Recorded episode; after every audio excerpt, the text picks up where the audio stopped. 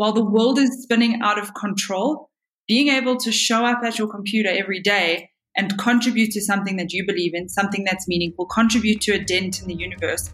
That's, I think, you know, we can't overlook how powerful that is as an anchor. You're listening to One More Question, a podcast by the people of Nice Work.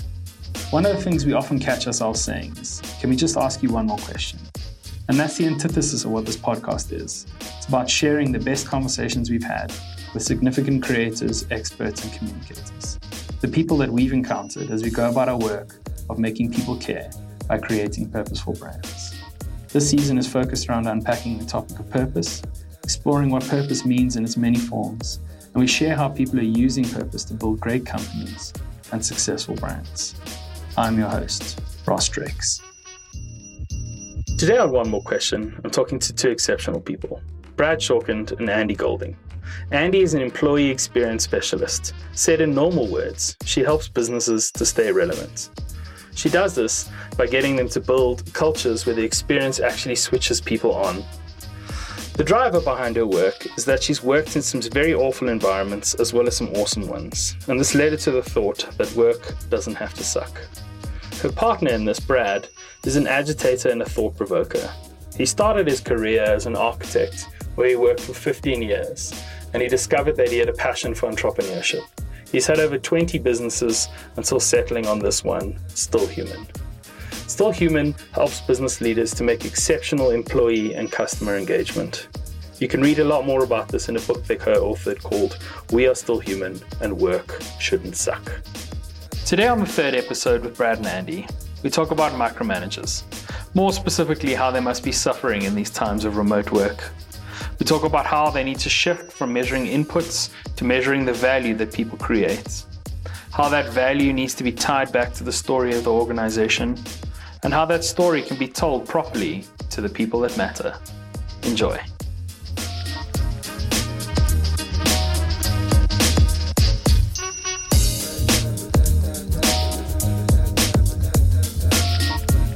Andy and Brad, thank you very much and welcome to the podcast.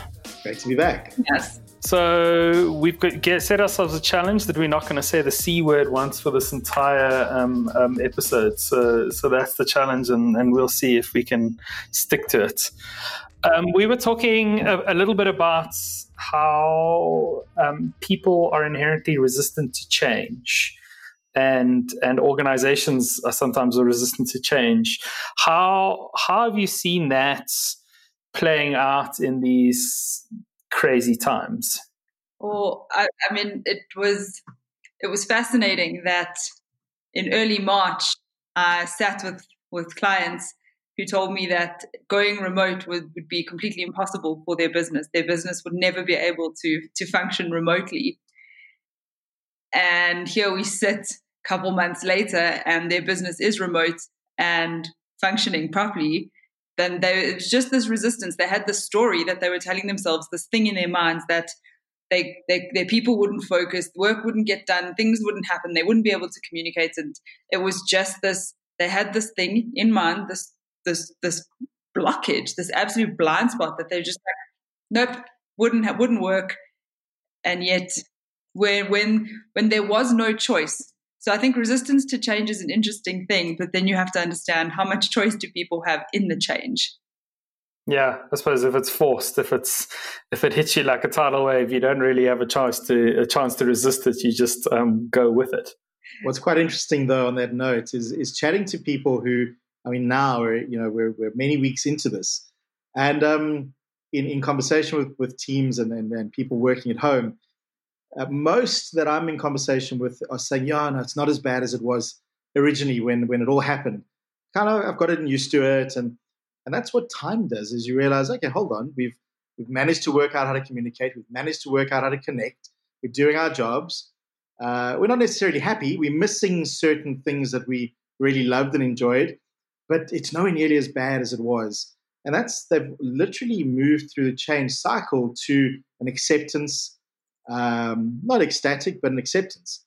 And again, it goes back to Andy's point of, well, resist until you have no choice. And we all had no choice. Uh, what's interesting, though, is how certain organizations locked themselves down two weeks before the lockdown, even. Um, they were organizing their technology, they were getting everybody ready, were making sure because they went, this is coming. And they were already like almost telling the future, seeing the future. Other organizations were hanging in there for dear life, hoping it wasn't going to happen. And then at the last second, were literally sending a message around, okay, grab one thing from your desk and leave. and we had to decide, well, is it going to be my pot plant? Is it going to be my laptop? Can I get my chair into my car, the coffee machine? So yeah, it's uh, very interesting to see how people responded, and then how they've responded through this process as well, um, and speed of adaptation. Because crisis uh, moves are one thing, but then speed of in-process adaptation is another.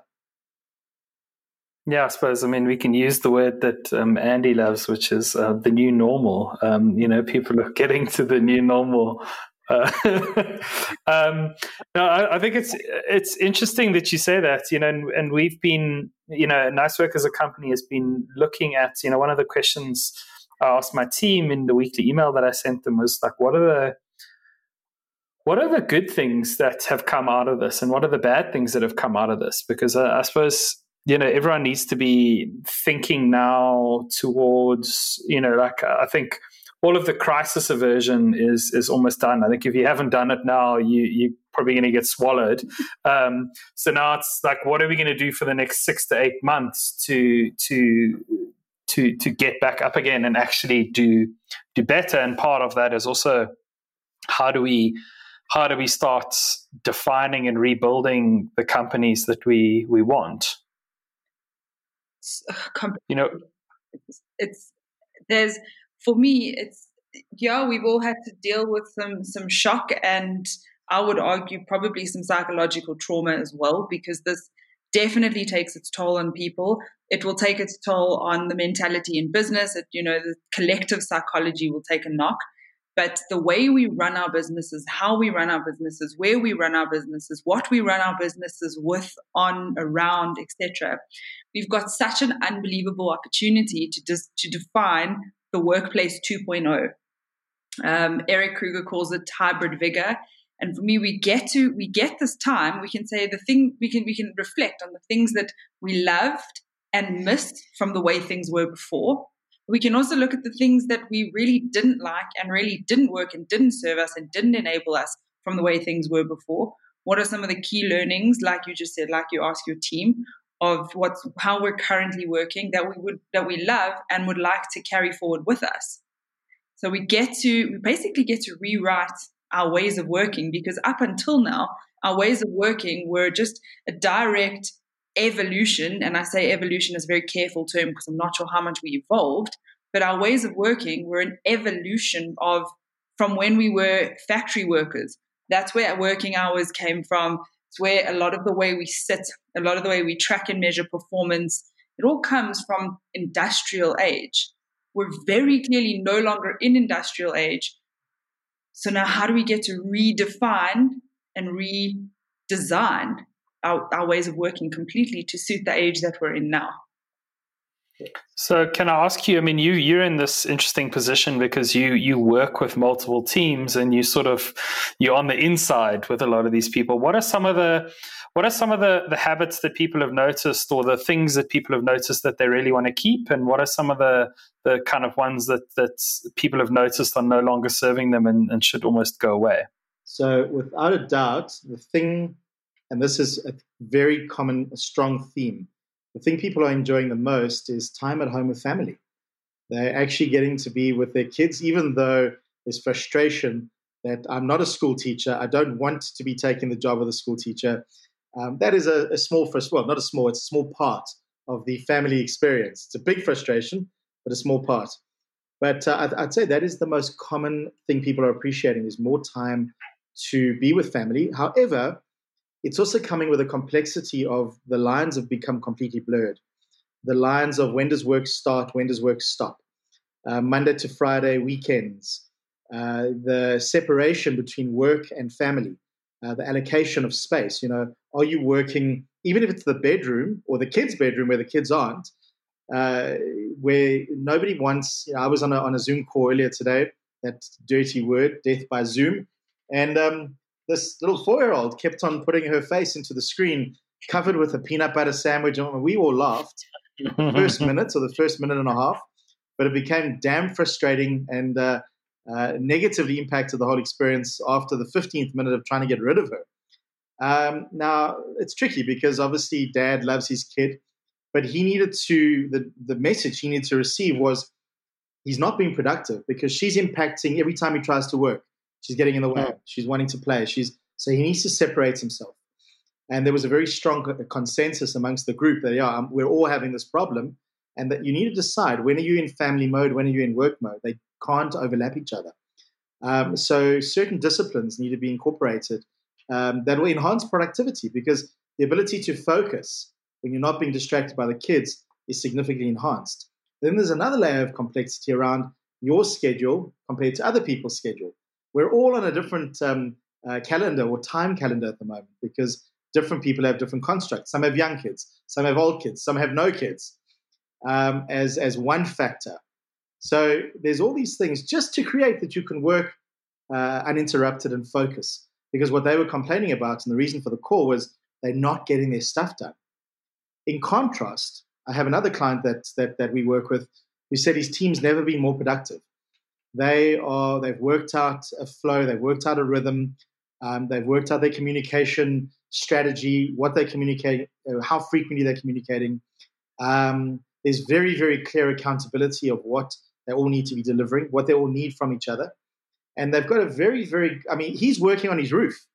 So out of a, a, a private conversation where he phoned me in desperation, he said, "Brad, I, I just can't get alone time from my kids and my wife." I said, "Well, is there any space you can go and lock yourself up?" And he said, Well, short of climbing on the roof, no. I was like, Yeah. and he's now put an umbrella on his roof, um, a sun umbrella, and a chair and a table, and he climbs into his roof. It's a, a flat roof. And that's where he goes to work. He's got Wi Fi, he's got the whole story. You know, we had another client who has created a space. She's a hospital worker, um, was also complaining about no escape room. And she's converted a cupboard in the hospital to an escape room for her and her team uh, just to take five minute, 15 minute gaps um, of uninterrupted breathing space. So he's looking for space to work. You also need space to breathe. That's really important. So these disciplines, otherwise, it just does become a, a big blur. So the upside is family, but the downside is family.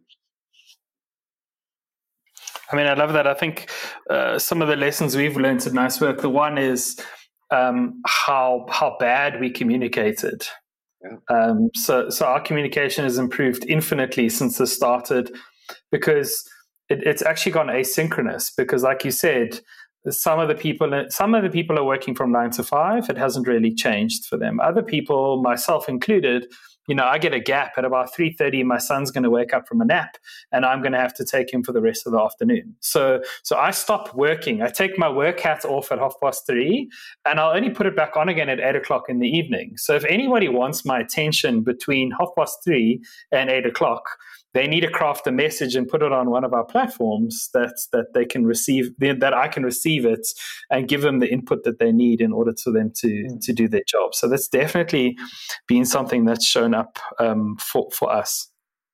And Andy, have you noticed anything? Yeah, so I think just riffing off that theme exactly the the communication, the way we communicate, how we communicate, what platforms we use to communicate. Um, it's we've seen we've seen the pendulum swing in so many different ways. So we've seen companies go to we have a check-in every morning, we have a check-in every afternoon, we have a check-in at, uh, at the end of the day every day. That's maybe a bit overboard for people. Then we've seen companies that have no actual communication rhythm. And I think communication, you know, then, then so for those companies with no rhythm, there's kind of no there's no structure. It's ad hoc, it's spontaneous, it's messy, it's all over the place. What's what's really working well is when companies have said, okay, cool guys, here's here's our rhythms. And there's no there's no blueprint for this. There's no right or wrong. Mm. You know, only you know the rhythms and the cadence at which your company kind of ticks along and you, it's it's a trial and error thing and i think that's important is the companies that are get, that are getting it the most right have tried different things. They didn't say, you know, seven weeks ago, this is how it's going to work and we're going to stick to it. They said, here's plan A. here's option one. Let's give it a go. And they, they got feedback from people because you know the, the other thing when when we talk about meaningful communication in our essentials model, we talk about communication that is specific, it's relevant, it's authentic, and that it flows in both directions. And I think that's the critical thing. So is the company able to receive? Is the company on like listening to their people? So when their people are like, cool, this rhythm doesn't work for these reasons, let's try option two. Let's try the next way. And it's it's because communication, I think, you know, you you learn, you just said, you guys learned this at Nice Work, how how badly you communicated. Brad and I, whenever we run an employee experience assessment with clients to date, we have never run one where meaningful communication didn't come up as a mission critical. Because we know as hmm. human beings, we are naturally diabolical at our communication, despite our best intentions. It's it's one of the muscles of culture that every single organization needs to focus on building. There's a, a really interesting point to link back to um, what we were talking about earlier, Ross, when you said like when we go back, what have we learned? This guy who I mentioned now, who's working on the roof, he's he his organization are able to go back to work uh, based on the the level four criteria, and he told his team to stay at home, not because he wants them to stay safe, because he told them we're never going back to work. Now he worked. This is a big corporate. He said we are not going back to work. He said we may go back to the office one one or two afternoons or mornings a week, but I'm now, he said, doing the work to design that we go back differently. Um, and so he's reconstituting the office space, changing it significantly, um, and is and he's he's very senior in the business, so he's able to pull a bit of sway. But it took him this short. This didn't take long to realize, yeah, to say this works. Um, he obviously is addressing the a couple of the personal challenges some people have, and he's looking at you know some of them really want to connect with the team physically, and so he's looking at I mean his model a Tuesday Tuesday afternoon and a Friday morning as team time in the office, and then they're going to choose very carefully what it is they use that time for. So it, it bridges the gap for those people who are needing the social connect. But um, he, he he's got a, obviously a financial mind as well. He crunched the numbers of what this would mean as a financial model across the business. And this is worth hundreds of millions of rands worth of rental and office space cost, hundreds of millions for an hmm. organization mm. of the size of what he works for. That in itself is a very interesting situation to be sitting on. But the thing that's driven it is he believes it's better for his people and it's better for the business. We've got we've got one employee who who has been gifted back two hours a day every single day. So she doesn't spend two yeah. hours a day in her car. Yeah. Like when I asked her, like, what do you want to keep? She was like, I have two hours a day. Like, I can be calmer in the morning. I can exercise. I can work if I want to. I've got all these like options that are kind of now available to me. Um, but I think for for for me, one of the biggest things that come up is missing that human element. I think that's probably the the largest piece that's missing. Can you can you tell us a little bit about how some people are are dealing with that? Have has anyone done anything interesting to kind of recreate that experience um, outside of the the being in the same room together? One of the yeah. one of the cooler things that uh, that jumps to mind that I heard quite recently is a company that we that we work with. They one of their in one of their face-to-face culture rituals was often somebody would walk past the manager's desk or the manager would walk past somebody's desk and say coffee catch up? And it was something that they had worked into being completely natural in their business. And they would go for a quick 15 minute cup of coffee have a catch up which obviously can't happen now. So what the managers have said is they've opened up their calendars to their employees so the guys can see where they've got gaps and said to them book it in you know, climb into our calendar, book in a 15 minute coffee catch up. I will make sure one that I avail myself. I will not move that. Once you've booked it in, it's it's sacred time. And two, that I have a cup of coffee with me when we have our 15 minute catch up. So yes, we have to do it via screen, unfortunately, because if all things social, all contexts have collapsed into on-screen time but there's still and and you know in some of them some of them in the notes the guys specifically say nothing work related so they don't talk work at all. Mm. Because sometimes you just need that human conversation. You know, there's there's a very good reason that in the Gallup in the Gallup Q12 in their survey of employee engagement, they ask, "Do you have a best friend at work?" Because there's there's that level of humaning that I'm not just a droid here to do work, but I actually need to talk about myself, my personal life, etc., etc. It's critical. And so some sometimes people say, you know, there's absolutely nothing work related in this call allowed, and that's cool. The managers are letting the people set set the pace and set the tone. There are also a few things that um, are, being carefully orchestrated.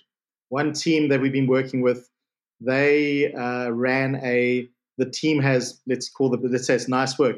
Nice work has talent, and each member in the team had to submit at home. The, they they had this little app they were using, a talent, whatever it might have been, and they submitted videos, and then every evening they'd play the video to the group, and there was a judging process, and then they had obviously a prize at the end of it.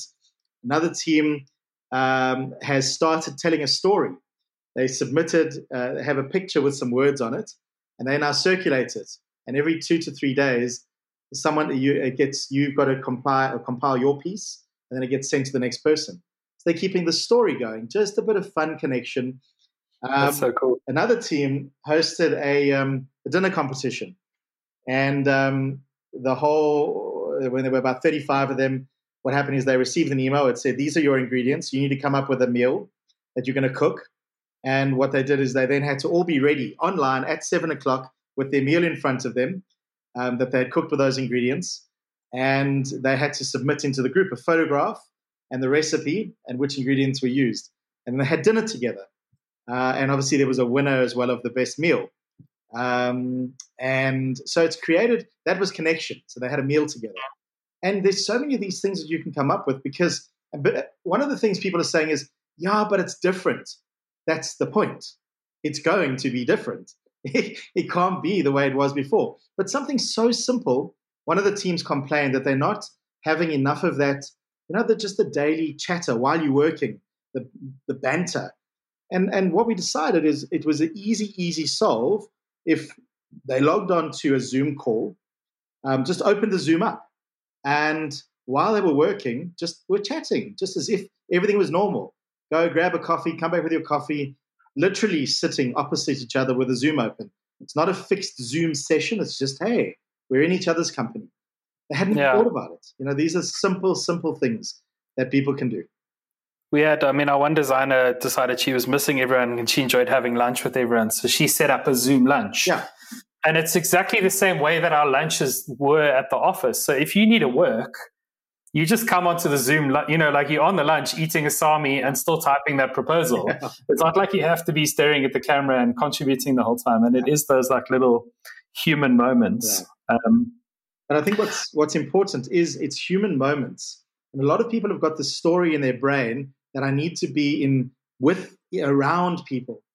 But I think that it's it's a lot more about the moments. Contact is important. Don't undermine that for a second. But um, a lot of people need to let go of that story as well. So, so now let me ask you a question. How how are you seeing or like um, organizations keep their you know because obviously the core of your work and the core of our work is this idea of like like what's the purpose of this organization? Like what is the dent that we're making in the universe? Like how are people effectively keeping that going now when people are not necessarily sitting next to each other like what are the what are the things that you're seeing people do that are are, are helping you know i suppose especially now when people have the tendency to feel like lost or disconnected or drifting off how are they keeping them together as a, a single team? I think my my first response to that is if if you needed everybody in the same room at the same time for that to work there's bigger questions that you should be asking um, because it comes down to how was it being communicated? How were people being made aware of it? And what what what made, what made that you had to be in the same room for it to apply?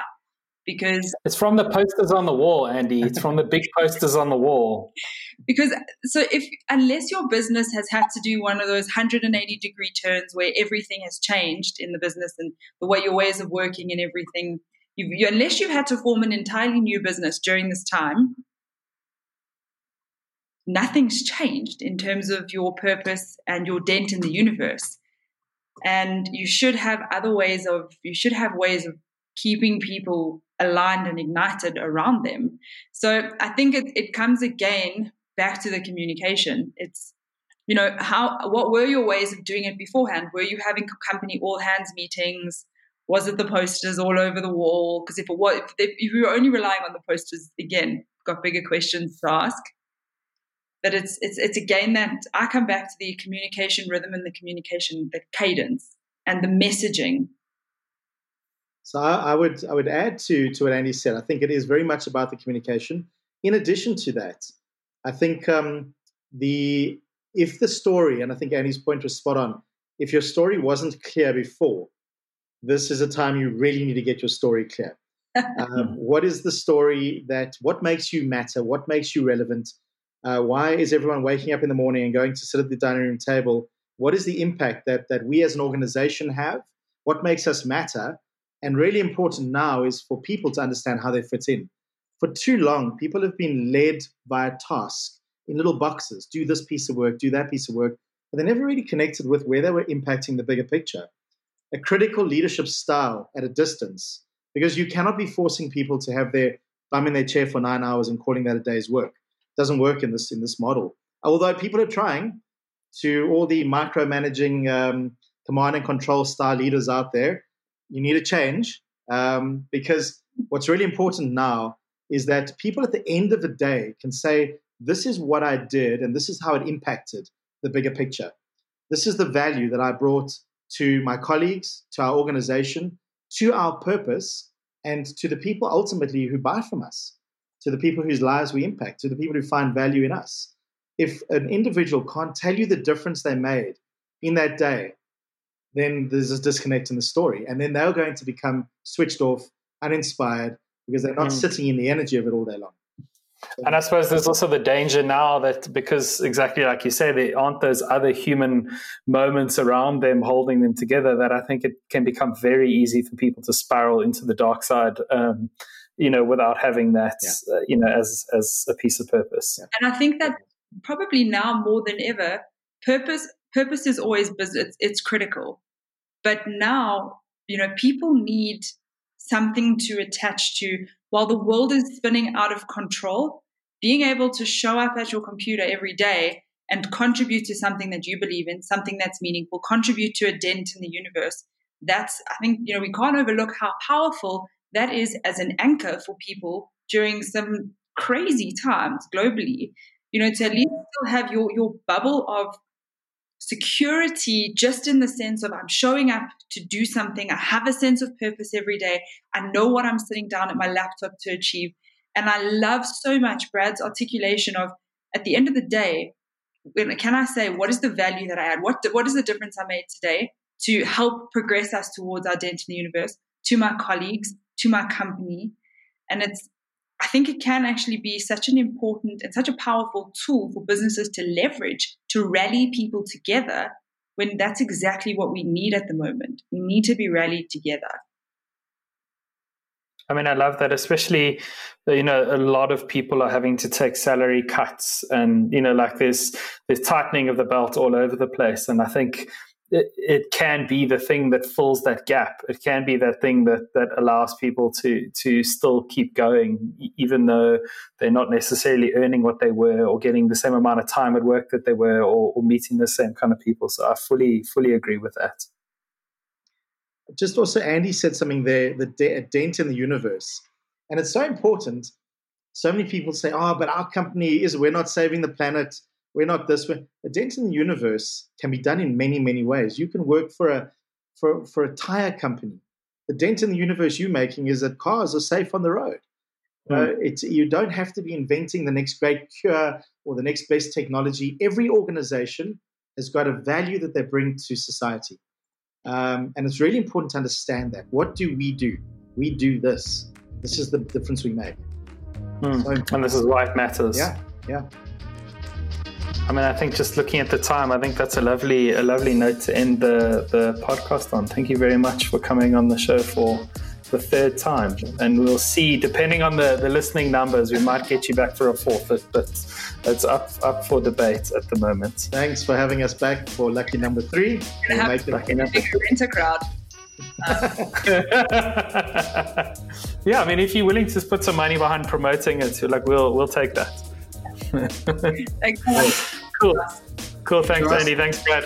We'll catch you in the next one. Cheers. Everyone. Cheers. Bye. Cheers.